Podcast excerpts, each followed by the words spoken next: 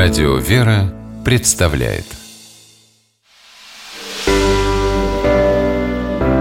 Семейные советы Ольга Королева, журналист, замужем, воспитывает дочь. Считает, что играя, можно научиться жизни.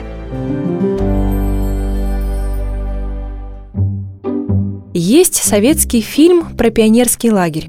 По сюжету, накануне родительского дня одного мальчика исключили из отряда за непослушание, но, испугавшись реакции бабушки, он не поехал домой, а перешел на нелегальное положение и тайно остался в лагере, а друзья помогали ему в этом. Так вот, там был один мальчик, не похожий на остальных. Высокий, худощавый и к тому же робкий. Его не брали в компанию ребят, не принимали в игру. Поэтому ему оставалось только подкрадываться и все время спрашивать, «А что это вы тут делаете?» Появлялся он всегда в самый неподходящий момент. Друзья тут же прекращали свое занятие и делали вид, что ничего не происходит.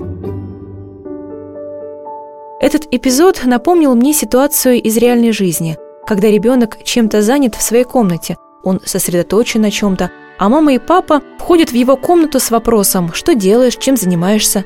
Замечали, дети тут же отвлекаются от своего занятия и начинают думать и правда, что-то я тут делаю.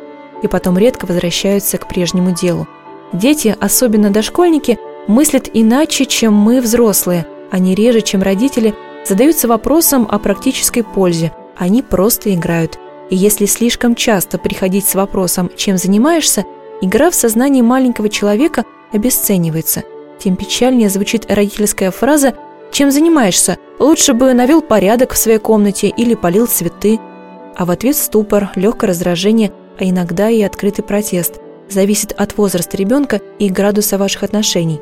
«Ну вот, опять!» – говорит моя дочь и закатывает глаза, когда я прошу ее отвлечься от игры и сделать что-то, на мой взгляд, нужное и полезное. И это уже в пять лет.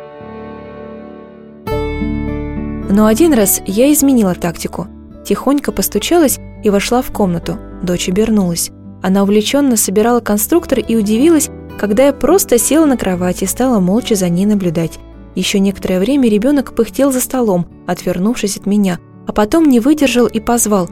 «Мама, смотри, вот это миска с косточкой, а это девочка.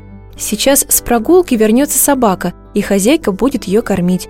Только я сначала закончу строить домик. Как здорово, что ты пришла.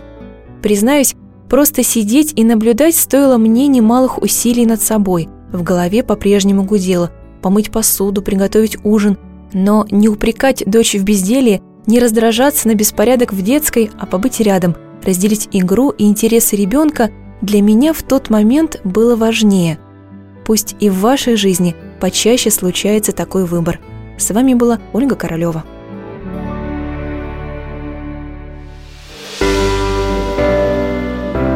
Семейные советы.